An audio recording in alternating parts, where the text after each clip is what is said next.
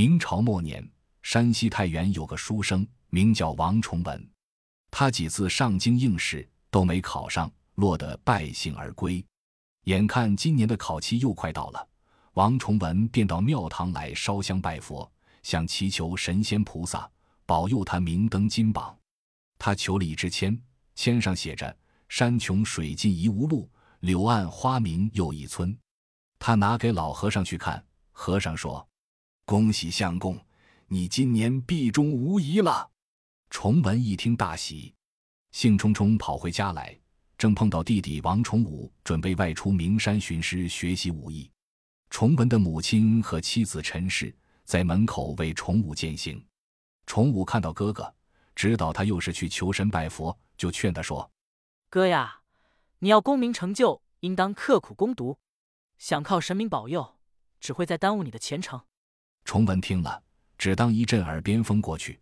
王崇文送走弟弟，正要进屋，忽然听见有人高呼：“断定吉凶祸福，推算前途命运，算命罗。”崇文回头一看，原来是外号张铁嘴的算命先生走来。他又停步等候。张铁嘴走到王崇文面前，故弄玄虚的把他观望一阵，突然大嚷起来：“恭喜相公，你大喜将临，贵不可言啊！”崇文诧异地说。先生怎么知道我有这福分呢？张铁嘴信口开河的逢迎说：“相公天庭饱满，地角丰盈，只是……”说着故意朝崇文笑笑。崇文急忙掏些碎银给他，张铁嘴才悄声说道：“今晚去城西北，可与贵人相助。”崇文心想，弟弟的话虽然有理，但张铁嘴也未必不可信。倘得贵人相助。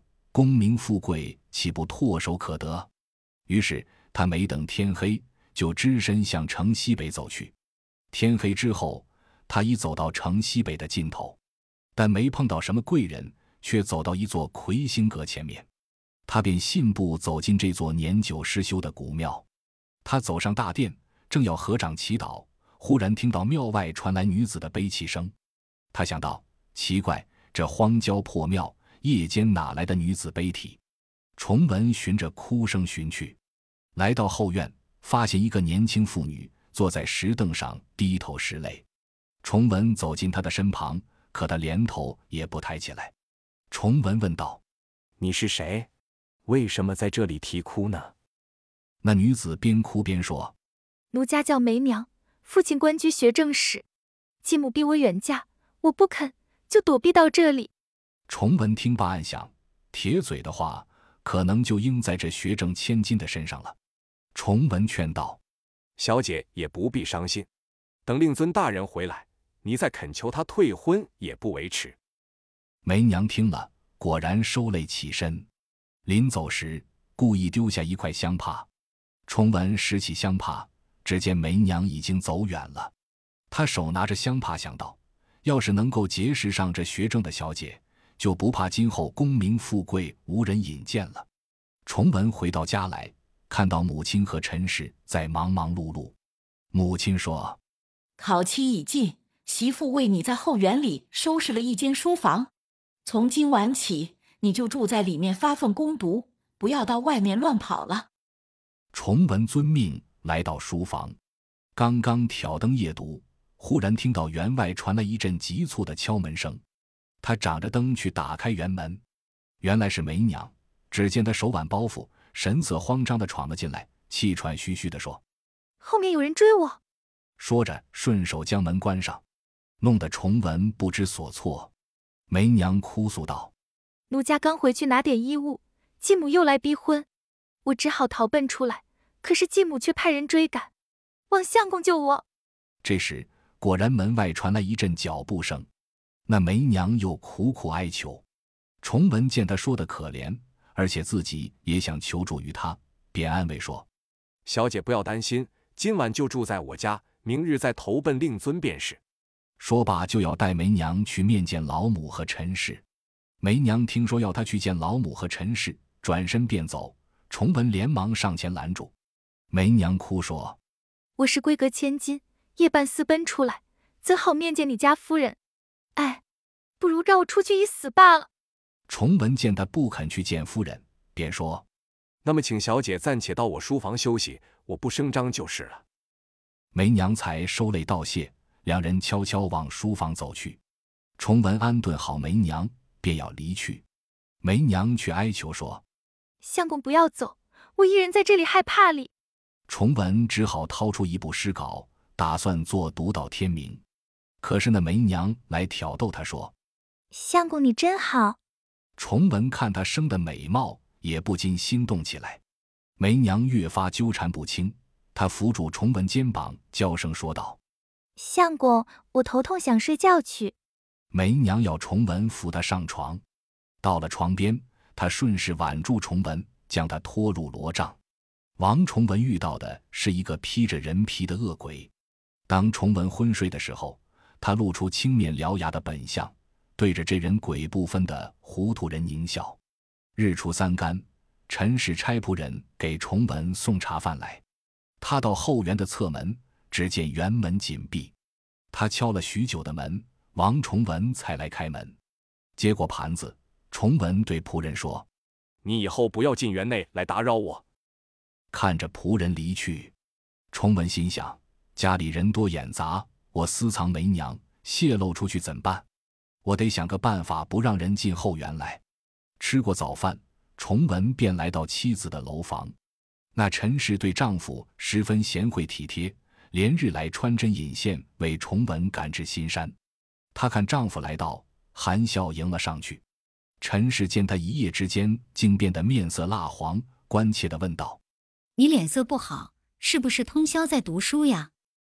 崇文支支吾吾道：“嗯嗯，以后你不要让人进后园打扰我，三餐茶饭送到园门口就行了。”说毕，匆匆离去。这天晚上，天气突然变冷，陈氏担心丈夫受凉，便抱了一床新棉被，亲自送到后园去。陈氏见园门虚掩，便轻轻推门进去。来到书房外，发现窗里透出的灯光好像有两个人影晃动。陈氏连忙走上前去，梅娘和崇文正在房内下棋，忽听到门外有脚步声，两人吃了一惊。梅娘慌慌张张地躲进帐帘后面去。崇文刚要收拾棋盘和茶具，便传来陈氏的呼唤，他只得匆匆前去开门。陈氏进房，见崇文神色慌张。心中十分疑惑，他看到桌上一局残棋和两只茶杯，便问道：“相公刚才和谁下棋呢？”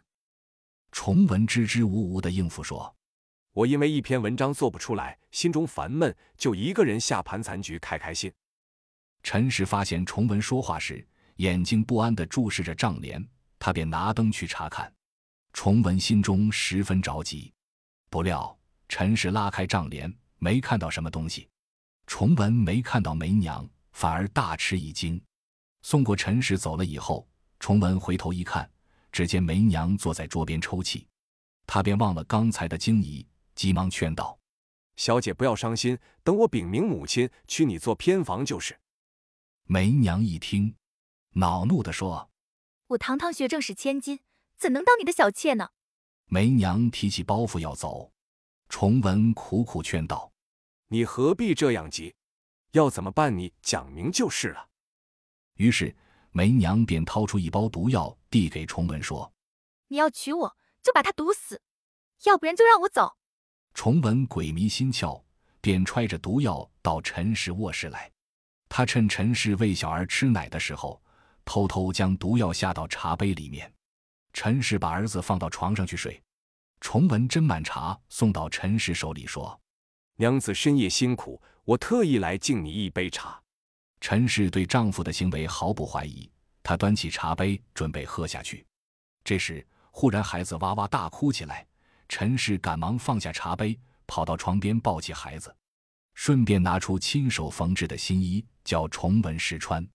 崇文穿上新衣，想起夫妻的恩爱感情，深感内疚。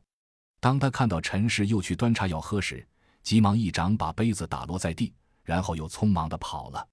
梅娘眼见一计未成，便又心生一计。深夜，她离开书房，变成一个勾魂的幽灵，飘飘忽忽地直往家仆住处走去。他使家仆像梦游一般，迷迷糊糊地跟着他来到陈氏的房中。他把家仆引上陈氏的卧床，让他和陈氏并排酣睡，才飘忽而去。崇文睡梦中被梅娘的呻吟声惊醒，他赶快起床询问，梅娘说是腹痛难忍。崇文想起陈氏房中有治腹痛的丸药，就赶快跑到陈氏的楼上。他正要敲门，却听到房里传来男人的鼾声。崇文心中大怒，他一脚将房门踢开，他冲到床边，将那个和陈氏共枕的男人揪下来。定睛一看，原来是家仆。他气得连打了他几大耳光，家仆连呼冤枉，挣脱崇文的手跑掉了。这时陈氏也被惊醒，他坐起身来问道：“相公深夜来打谁呢？”崇文气得说不出话来，他对着陈氏吼着：“你你！”崇文硬将陈氏拖下楼来，口里不停的骂道：“算我瞎了眼，平时还以为你十分贤德，原来是个淫妇。”这时。惊动了母亲和全家老小，都急忙出来观看。婆婆是最了解媳妇的为人的，她一把搂住哭成泪人似的陈氏，对儿子说：“她绝不是不贞不义之妇，文儿你怎能这样啊？”但是崇文根本不听，一口咬定要把陈氏休掉。陈氏有口难辩，抱着小儿子痛哭不已。王崇文一把夺过孩子，不顾母亲的劝阻。将陈氏拖到大门边，一脚把他踢出门外去。可怜陈氏呼天不应，喊地不灵，一路呜呜咽咽的来到郊外的树林子里，解下带子，只唤一声：“我可怜的小儿子啊！”便上吊了。再说王崇武上山学艺，眼看不久便是哥哥要上京赴考的日期，他放心不下，便告别师傅，暂时下山。他一路上马不停蹄。这天夜晚，走到隔家门不远的一座树林，忽然听到那边传来响声。他借着月光回头一望，只见有个人影吊在树丫上。崇武拍马赶过去，挥剑斩断了吊人的腰带。他下马扶起那上吊的人，一看，原来是嫂子陈氏。幸亏陈氏气息未断，崇武将他救醒。陈氏便将家中发生的情况详细的哭诉了一番。崇武是个精明人，他深知嫂子为人贤惠，但是家里起了这样大的风波，其中必有缘故。于是他先把陈氏护送去亲戚家里暂住。崇武悄悄归家，在花厅上遇到丫头香菱，他才仔细的打听清楚，原来这一向家中不断的闹鬼，搞得人心惶惶。崇武不声张的躲在自己的卧室里，等到天黑了。他把门窗闭紧，约至二更时分，窗外传来瑟瑟的声响。他正吃一间，忽然一阵冷风透窗吹进房里，把灯扫灭。崇武看看窗外，这时皓月当空，竹梢头动也不动。奇怪，这风是从哪里刮来的呢？他正在思索时，一个黑影从窗前掠过。崇武抽出宝剑，跳下床来等着。吱呀一声。那关紧的房门却自动开了，崇武清洁的闪在一旁。只见随着一股黑烟进来一个年轻美貌的妇女，崇武持剑跃出，喝道：“你是谁？怎么半夜闯入我的房来？”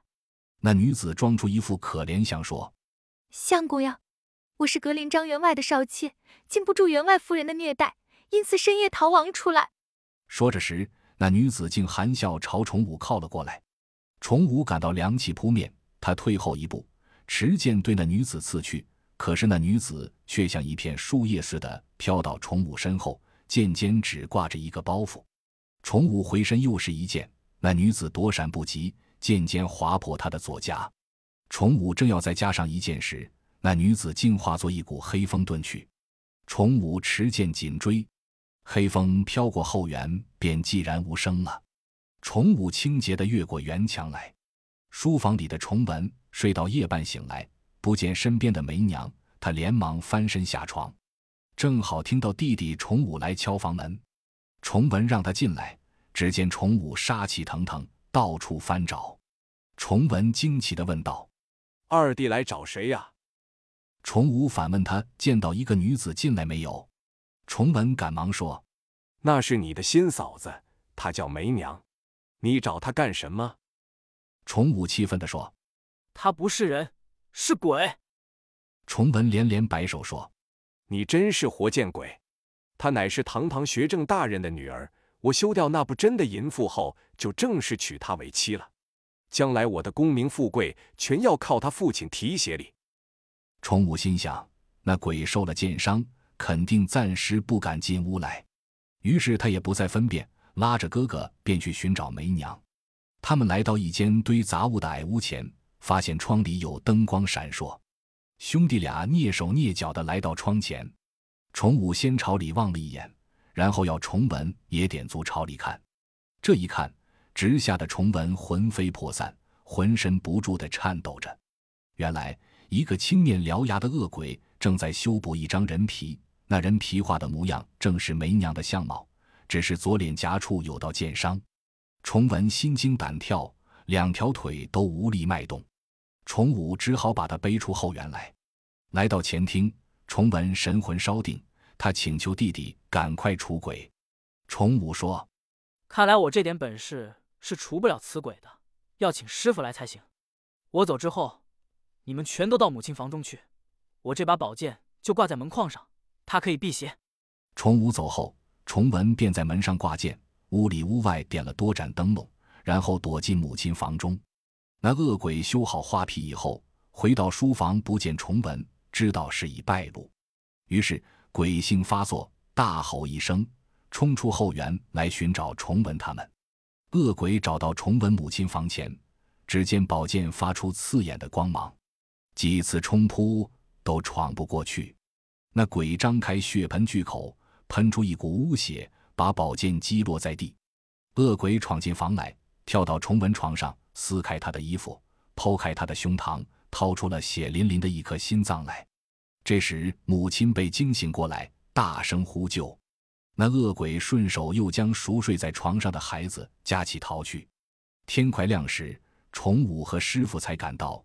只见母亲哭得人事不知，师傅说：“果然不出我之所料，我们来晚一步了。”再说那天晚上从崇文手中挣脱逃出来的家仆，他一直躲在后园角的棚子里。这时他发现一个恶鬼夹着小孩，捧着人心逃到棚子里。忽然园内人声鼎沸，由远而近。恶鬼一看是崇武领着一个老和尚追来。就慌忙把那颗人心吞下。这时家仆趁恶鬼在吞噬人心时，冲过去抱起小孩，回头就跑。恶鬼看到家仆抱走小孩，勃然大怒，就张牙舞爪地追扑过来。崇武急忙挥剑迎上前去，和恶鬼斗了起来。师傅看到崇武难于制胜那恶鬼，便抽出斩妖剑。恶鬼见状，哀嚎一声，急忙飞过圆墙，往屋顶逃去。师傅见恶鬼逃跑，急速将斩妖剑朝恶鬼掷去。只见银光一道，直插恶鬼身上，那恶鬼仰面摔下屋来。恶鬼被消灭后，崇武的母亲连忙进后园来拜谢师傅。这时陈氏也从亲戚家归来，亲人见面有说不尽的高兴，但是大家一想起崇文被害，又感到万分悲伤。这时。母亲含泪恳求师傅将儿子救活。师傅转身问陈氏：“夫人，你的意下如何？”陈氏想到丈夫迫害自己，也是因为被恶鬼所迷惑的缘故，所以也恳求师傅救活他。师傅用剑剖开恶鬼的胸腔，取出被吞下的心来，要仆人端来一盆清水，将心置入水中。师傅口中念念有词，片刻。那心便开始跳动起来。师傅说：“侥幸，他的心还没有完全死绝。”师傅将心轻轻置入崇文的胸腔里，用手把伤口抚平，然后对大家说：“鬼会害人，但披着人皮的鬼危害更大，更难于被识破。谁要是不悟正道，存着私心，就容易上当受骗，深受其害呀。”过一会儿。崇文轻轻地叹了一口气，慢慢地苏醒过来。当他知道恶鬼被消灭了，眼看着火炉上焚烧的梅娘的画皮，他不禁羞愧万分地说：“只怪我不用功读书，信神信鬼，才被鬼害呀！